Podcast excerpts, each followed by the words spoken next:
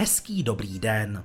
Vítám vás u sledování 157. dílu vesmírných výzev. Tentokrát bude řeč o událostech ze září. Podíváme se na první praktickou zkoušku planetární obrany.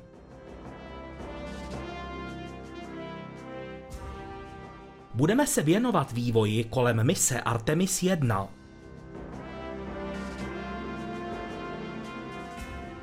necháme odstartovat loď Soyuz MS-22.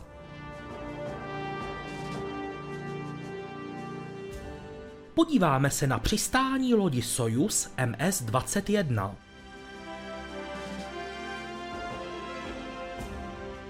Řeč bude také o ruském výstupu do volného kosmického prostoru.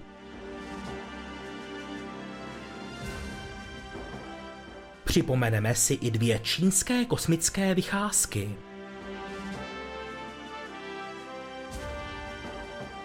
Zaměříme se na selhání suborbitálního nosiče New Shepard.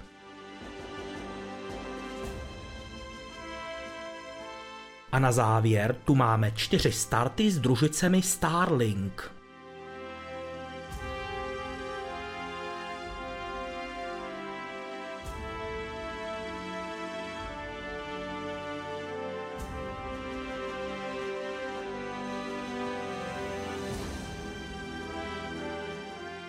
V loni v listopadu vypuštěná sonda DART měla výjimečný úkol. Její mise byla první praktickou zkouškou planetární obrany. Data, která díky ní získáme, pomohou vědcům upravit výpočetní modely. To se bude hodit, až jednou bude Zemi hrozit opravdová srážka s planetkou.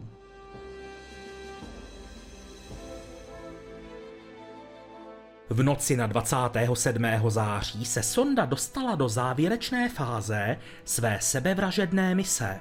Čtyři hodiny před nárazem přijala poslední pokyny. V tu chvíli přešla do plně autonomního režimu. Palubní kamera Draco pořizovala fotky, které okamžitě odcházely na Zemi. Palubní počítač navíc snímky analyzoval. Pomocí algoritmů určil, zda sonda míří na cíl a pokud ne, provedl manévr.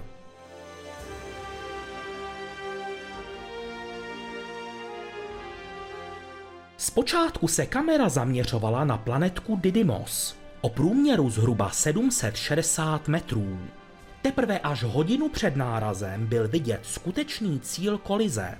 Planetka Dimorphos, o průměru 160 metrů. Ta obíhá necelých 12 metrů od hlavního tělesa. Jeden oběh jí trvá necelých 12 hodin. Nárazem se měla oběžná doba zkrátit o zhruba 10 minut. Vědci sami nevěděli, jak bude kolize vypadat. Velice totiž záleží na tom, z čeho se planetka skládá. Jinak bude na náraz reagovat homogenní skála a jinak hromádka štěrků, která sotva drží pohromadě. Náraz přišel podle plánu 27. září v 1 hodinu a 14 minut našeho času. Vzájemná rychlost byla 6,2 km za sekundu. Uvolněná energie odpovídala zhruba třem tunám trinitrotoluenu.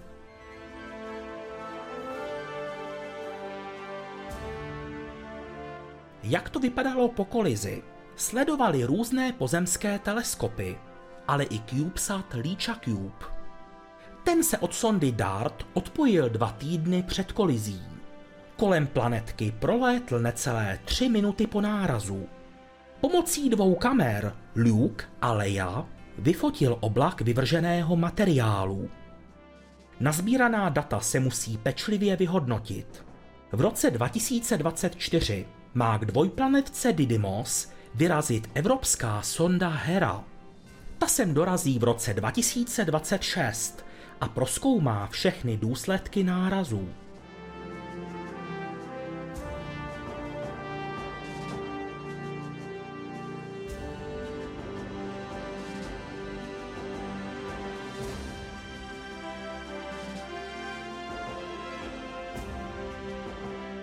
Třetího září se NASA podruhé pokusila o start rakety SLS na misi Artemis 1.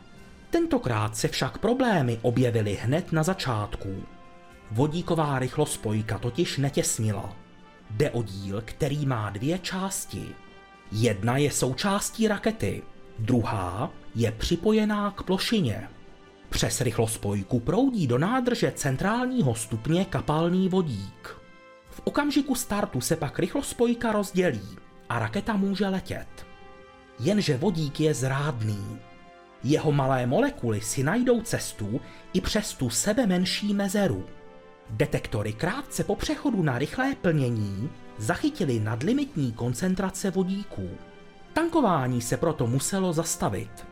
Týmy dvakrát zkusili rychlospojku ohřát, aby si těsnění lépe sedlo.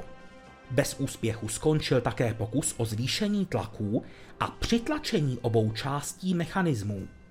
Nezbývalo nic jiného, než pokus o start odvolat.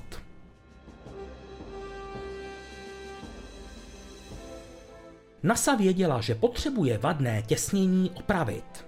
Měla dvě možnosti. Buď to přepraví raketu SLS do haly VAB a opravu udělá v optimálních podmínkách, anebo provede opravu přímo na rampě. Druhá varianta měla výhodu v tom, že by krátce po opravě šlo udělat cvičné tankování. To by pak ověřilo úspěšnost opravy. Agentura nakonec zvolila druhou možnost. V okolí rychlospojky proto vyrostla ochranná obálka z fólie. Oprava rychlospojky měla být otestována 21. září během zkoušky tankování. Na začátku se sice opět na stejném místě objevil únik, ale ohřátí rychlospojky tentokrát pomohlo. Svou roli sehrál také velmi nízký tlak přiváděného vodíku. Když pak tlak vzrostl, únik se zmenšil. To je přesně opačná reakce než na začátku září. Tehdy s rostoucím tlakem únik sílil. Celý test skončil uzavřením ventilů a dosažením předstartovního tlaku. Tehdy se na jiném místě objevila nadlimitní koncentrace vodíků, ale velmi rychle se rozplynula. Test byl proto považován za úspěšný. NASA plánovala start na 27. září, ale čáru přes rozpočet udělalo počasí. K Floridě se blížila tropická bouře Ian a nechat raketu na rampě by nebylo bezpečné. 27. září ráno našeho času se proto raketa SLS vydala zpět do haly VAB. Tady přečká špatné počasí a pak se zase vrátí na rampu. Nový termín startu zatím nebyl určen. Nebude to ale dříve než v polovině října.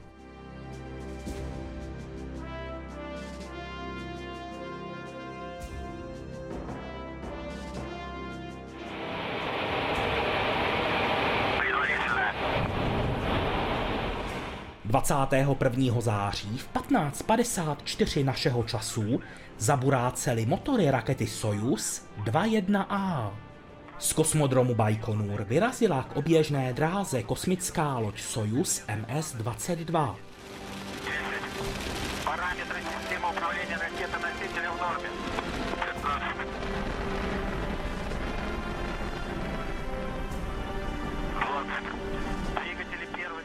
Raketa splnila svůj úkol a po několika minutách se loď dostala na správnou dráhu. Pomocí manévrů mohla začít pronásledovat stanici ISS. V Sojuzu MS-22 seděli tři muži. Velitel Sergej Prokopěv letěl po druhé. Zbylí dva členové posádky, Dmitrij Petelin a Francisco Rubio, letěli poprvé. Přítomnost amerického astronauta má svůj důvod.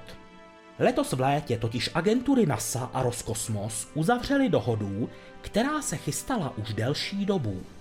Aby byl zajištěn bezpečný provoz stanice ISS, je potřeba, aby na ní byl v kteroukoliv chvíli alespoň jeden Rus a alespoň jeden Američan. Tito lidé nejlépe rozumí systémům stanice v dané části. Pokud by se něco stalo, mohou nejlépe zakročit. ISS je pro obě strany velmi cená a nikdo o ní nechce přijít. Vzájemné vynášení posádek je tedy zárukou, jak přispět k bezpečnému provozu stanice. Agentury si za vzájemně vynesené posádky nebudou nic platit.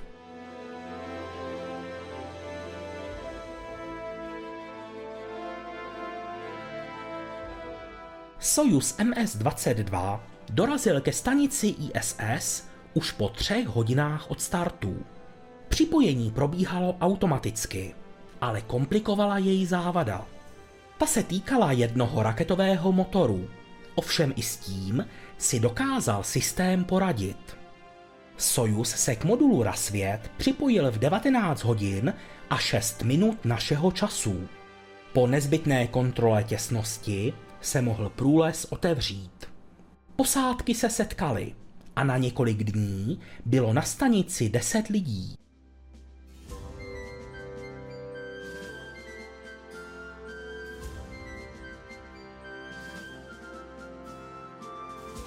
станции. Тут есть полезная вещь, есть не очень полезная вещь. Не очень по- 28. září se na Mezinárodní kosmické stanici předávalo velení. To je neklamná předzvěst blížícího se odletu části posádky. Velitel 67. dlouhodobé expedice Oleg Artemiev předal symbolický klíč od stanice italské astronautce Samantě Cristoforetti. Ta se tak stala první Evropankou, která bude stát v čele dlouhodobé expedice na ISS. Děkuji Alec. Thank you, Alec, for, for those words. And, uh... 68. expedice začala až 29. září v 9.34 našeho času. V tu chvíli se od staničního modulu Pryčal odpojila kosmická loď Sojus MS-21. Na Zemi se vracela posádka ve složení Oleg Artěměv, Denis Matvějev a Sergej Korzakov.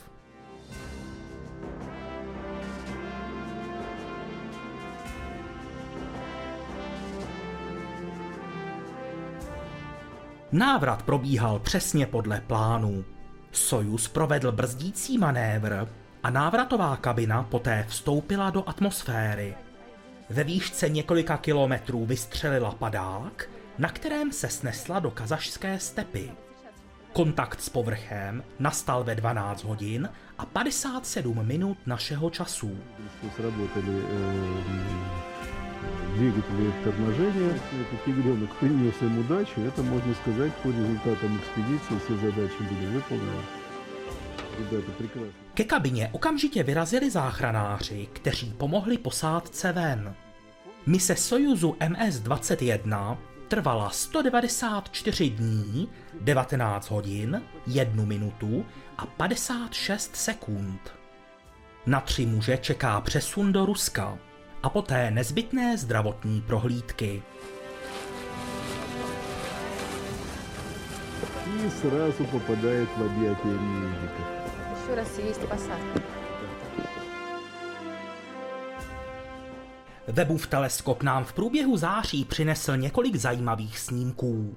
Tohle je třeba mlhovina Tarantule, vzdálená zhruba 160 tisíc světelných let pohledem kamery NIRCam.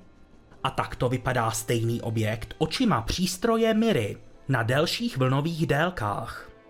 Webův teleskop má také svou první přímo zobrazenou exoplanetu. Je to plynný obr HIP 65426b. Ke sledování teleskop použil čtyři různé vlnové délky. A tohle je Mars. Vpravo nahoře vidíme fotku na kratších vlnových délkách. V levém dolním rohu je zase fotka s delšími vlnovými délkami. Webův teleskop si prohlédl také planetu Neptun. Kromě jejich měsíců se podařilo vyfotit i slabé prstence. V průběhu září se objevil menší problém na přístroji Miry. Jeden z jeho pozorovacích režimů je dočasně pozastaven. Kolo v systému difrakčních mřížek totiž vykazuje vyšší tření. Do vyřešení se proto tento režim nebude používat.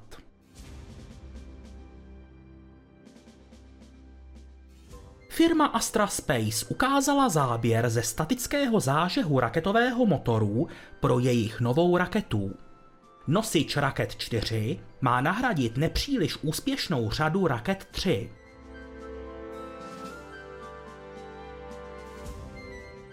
Společnost Relativity Space testuje první stupeň své rakety Terran 1. V září provedla na floridské rampě číslo 16 hned několik testů. Nejdelší zážeh devíti kyslíko-metanových motorů Ion 1 trval 82 sekund.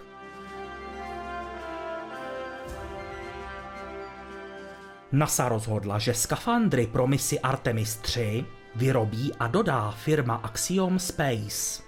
Mise, která má vrátit člověka na měsíc, je v současné době plánována nejdříve na rok 2025.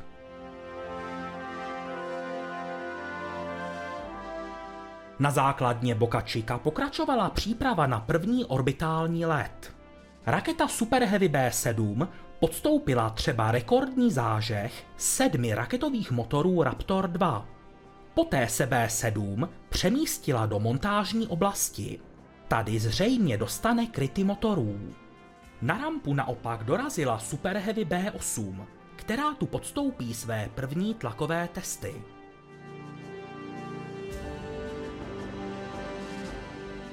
Malou lunární sondu Capstone potkal problém. Buď to na úplném konci zážehu z 8. září, nebo krátce po něm začala sonda rotovat. Následovaly restarty počítače a nestabilní generování elektrické energie. Experti celou situaci řeší a v průběhu září se jim alespoň podařilo stabilizovat dodávku energie.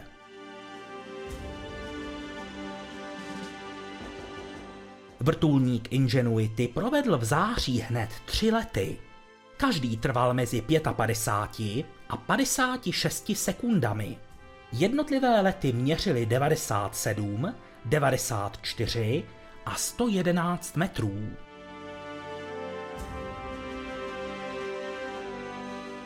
29. září proletěla sonda Juno pouhých 538 kilometrů od povrchu Jupiterova měsíce Europa. Jde o nejbližší průlet od začátku roku 2000, kdy se kolem Evropy prosmíkla sonda Galileo. Vědci chtějí porovnat snímky z obou průletů. Budou tak moci zjistit, jak se za tu dobu změnil terén.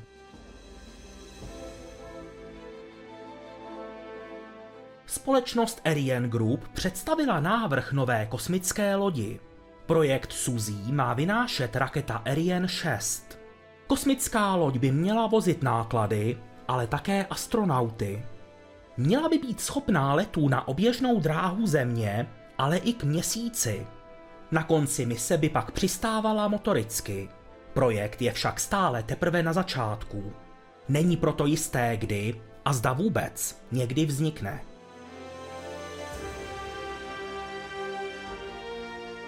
Šéf firmy United Launch Alliance, Tory Bruno, ukázal záběry ze statického zážehu raketového motoru BE-4. Byl to letový exemplář, který hořel tak dlouho, jako kdyby letěl na ostrou misi. Kyslíko-metanové motory BE-4 od firmy Blue Origin mají pohánět dvě nové americké rakety. New Glenn od Blue Origin a Vulcan od United Launch Alliance.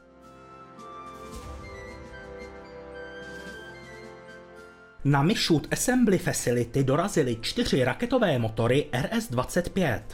V průběhu podzimu budou vybaleny a usazeny na centrální stupeň rakety SLS. Tyto motory poletí na pilotovanou misi Artemis 2.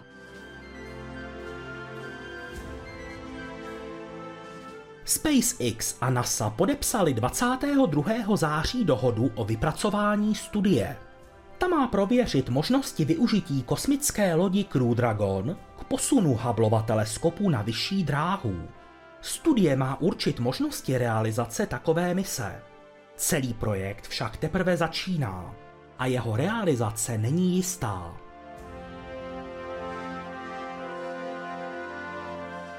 Třicátého září byl na stanici Tiangong přemístěn modul Ventian. Až do posud se nacházel v ose stanice. Nyní je otočený o 90 stupňů.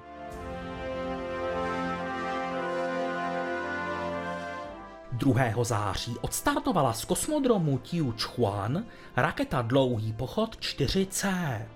Na oběžnou dráhu dopravila družici Yaokan 3302 ke sledování Země.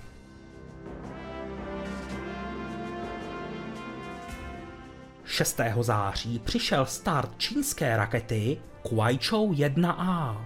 Z kosmodromu Tiuchuan se na oběžnou dráhu dostali dvě navigační družice Centispace 1.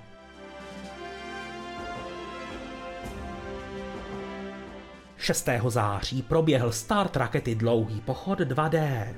Z kosmodromu Sichang letěly tři družice Yaokan 35 pro snímkování Země. Jejich data mohou sloužit armádě, ale také civilnímu sektoru.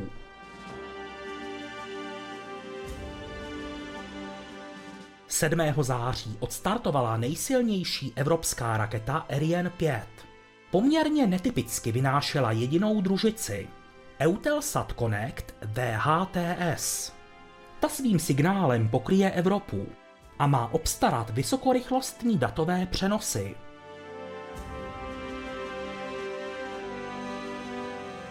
Třináctého září proběhl start rakety Dlouhý pochod 7A.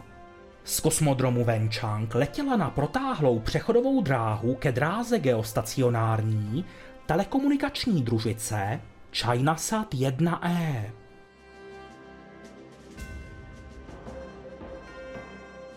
Patnáctého září si malá raketa Electron připsala svůj 30. start.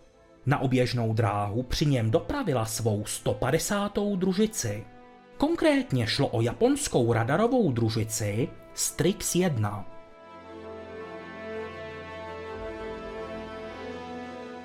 Dvacátého září odstartovala z kosmodromu Tiuchuan raketa Dlouhý pochod 2D. Nákladem byla meteorologická družice Yinhai 103.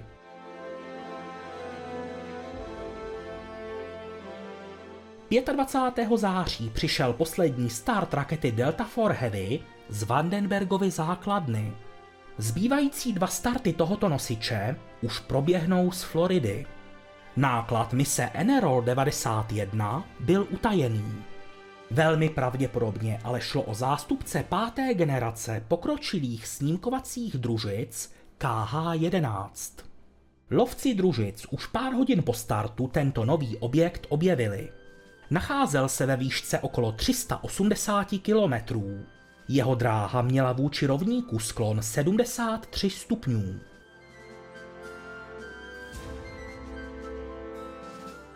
Pěta 25. září odstartovala z kosmodromu Tchayuan raketa Kuaichou 1A. Na oběžnou dráhu letěly dvě družice. Shenzhen 14 bude testovat nové technologie. Cheyenne 15 má snímkovat Zemi.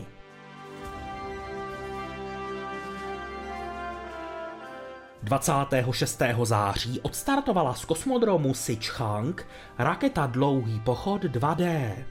Jejím nákladem byly tři družice Yaokan 3601. Čína tak začala využívat novou řadu družic pro sledování Země.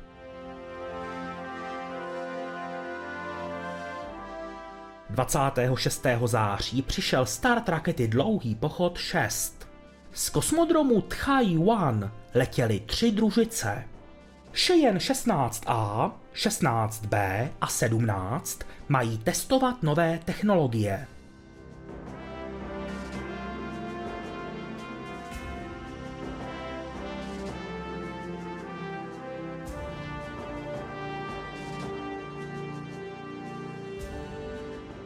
2. září začal v modulu Poisk další ruský výstup do volného kosmického prostoru. Mimo stanici ISS vystoupili Oleg Artemiev a Denis Matvějev.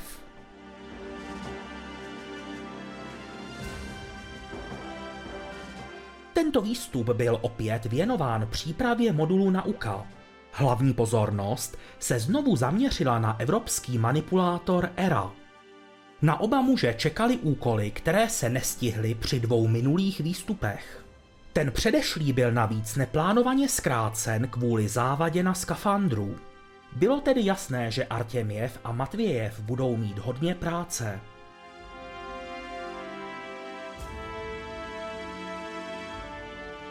Dvojice třeba přemístila externí ovládací panel. Oba rusové kromě toho testovali mechanismus, který bude sloužit k lepšímu uchopení užitečného nákladu. Zatímco minulý výstup byl kratší než obvykle, tento naopak trval nečekaně dlouho. Nebylo to způsobeno problémy, ale spíše velkým množstvím úkolů. Výstup nakonec trval 7 hodin a 47 minut.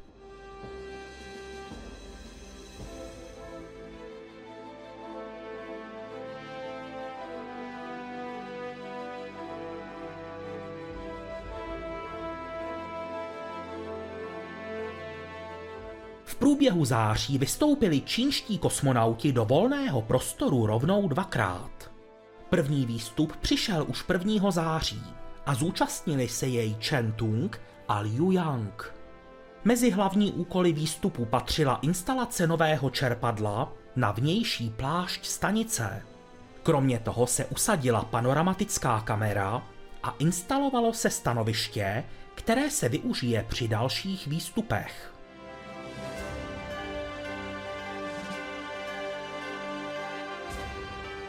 Bylo to mimochodem poprvé, kdy byla v praxi použita přechodová komora na modulu Ventian.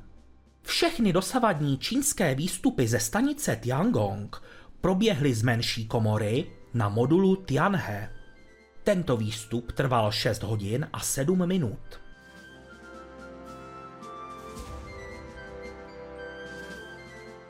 Už 17. září se komora modulu Ventian otevřela znovu.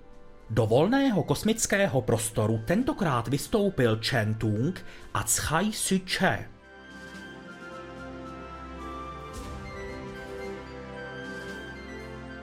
Dvojice se zaměřila především na instalaci podpěr nohou u pracovních pozic. Kromě toho se pracovalo také na malé robotické paži nebo na instalaci madel pro lepší pohyb. Tento výstup trval nakonec jen 4 hodiny a 12 minut.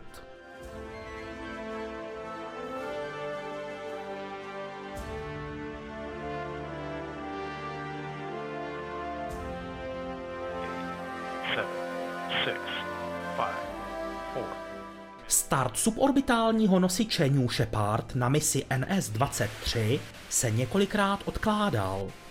Nejčastěji to bylo z důvodu počasí. 12. září 16 hodin a 26 minut našeho času se však motor BE-3 zapálil.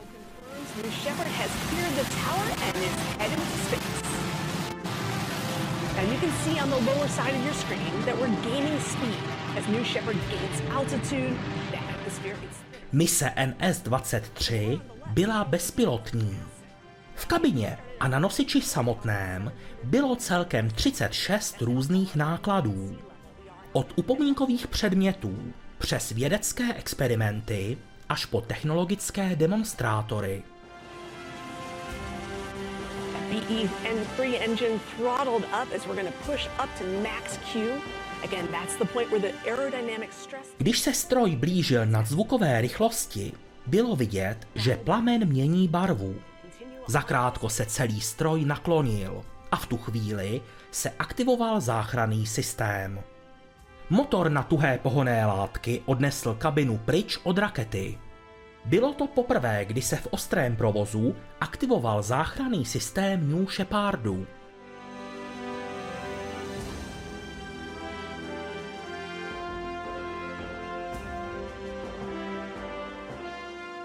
Zbytky po deváté použitého nosiče dopadly do uzavřené oblasti. Kabina pak přistála na padácích. Experimenty v kabině zažily přetížení okolo 15 G, ale nebyly zničeny. Ty, které byly připojeny přímo na nosiči, však byly logicky zničeny. Firma Blue Origin bude vyšetřovat, kde se stala chyba Další lety jsou proto dočasně pozastaveny. Retro thrust system. You can see how our backup safety systems kicked in today to keep our payload safe.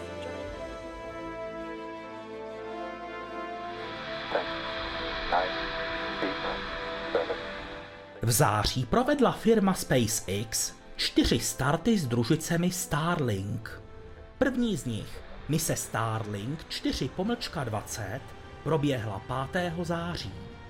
Falcon 9 na ní vyrazil z floridské rampy číslo 40.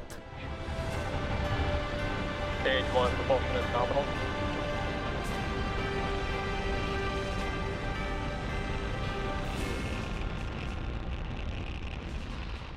Při této misi letělo na oběžnou dráhu 51 družic Starlink. Společnost jim dělal sekundární náklad v podobě orbitálního tahače firmy Spaceflight. Na tahači Sherpa LTC-2 byl technologický demonstrátor Varuna. Tahač jej dopraví na dráhu ve výšce 1000 kilometrů. Tady začnou testy vysílání v pásmu V. Získané zkušenosti využije firma Boeing pro svou družicovou komunikační síť. has begun for Falcon 9. První stupeň Falconu byl použit po sedmé. Místem jeho přistání byla mořská plošina Just Read the Instructions. Ta čekala 640 kilometrů od místa startu.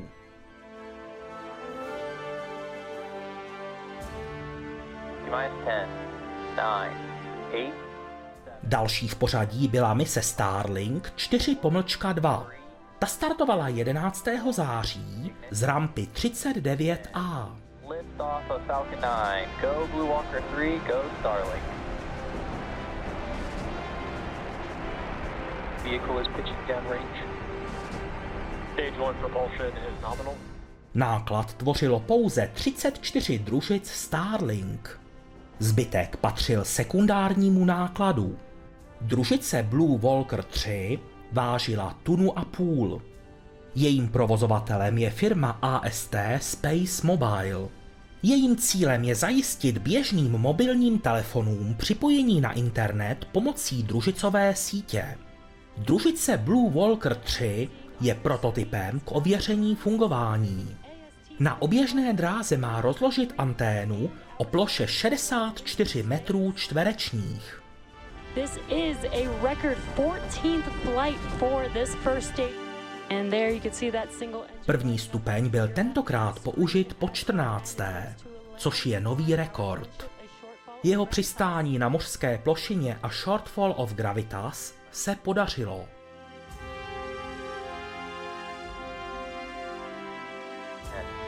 9, 8, Třetí start Falconu v tomto měsíci se několikrát odkládal kvůli špatnému počasí. 19. září konečně odstartovala mise Starlink 4 pomlčka 34.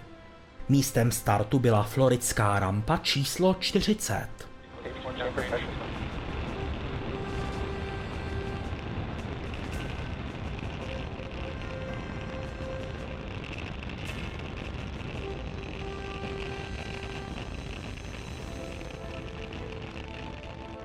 Oproti předešlým dvěma startům byl tento mnohem méně neobvyklý. Na palubě bylo 54 družic, které mířily na dráhu ve výšce 232 až 336 kilometrů. První stupeň letěl po šesté a místem jeho přistání byla mořská plošina Just Read the Instructions. Tico. T-minus 10, 9, Poslední start Falconu v tomto měsíci přišel 25. září. Mise Starlink 4 pomlčka 35 odstartovala z rampy číslo 40.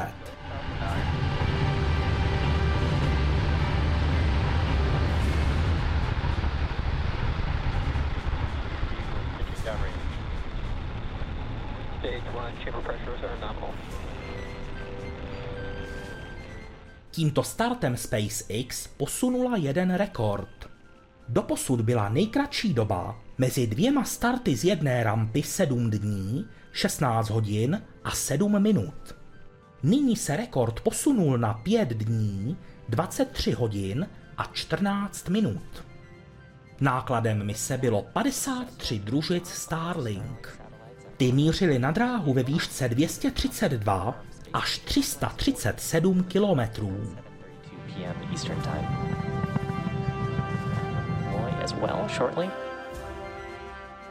První stupeň letěl po čtvrté a pokusil se o přistání na mořské plošině a shortfall of gravitas. Jak můžete sami vidět, dosedl úspěšně. Stage one landing confirmed. So with those two callouts and a great shot from the drone ship, 157. díl vesmírných výzev pomalu končí. A já vám děkuji za pozornost. Pokud nás posloucháte na podcastových platformách, možná by vás zajímalo, že vesmírné výzvy vychází primárně na YouTube. Tam je máte i s obrazem ve 4K rozlišení se 60 snímky za sekundu. Za měsíc přijde další díl, který zmapuje říjnové události. Čeká nás třeba start pilotované kosmické lodi Crew Dragon.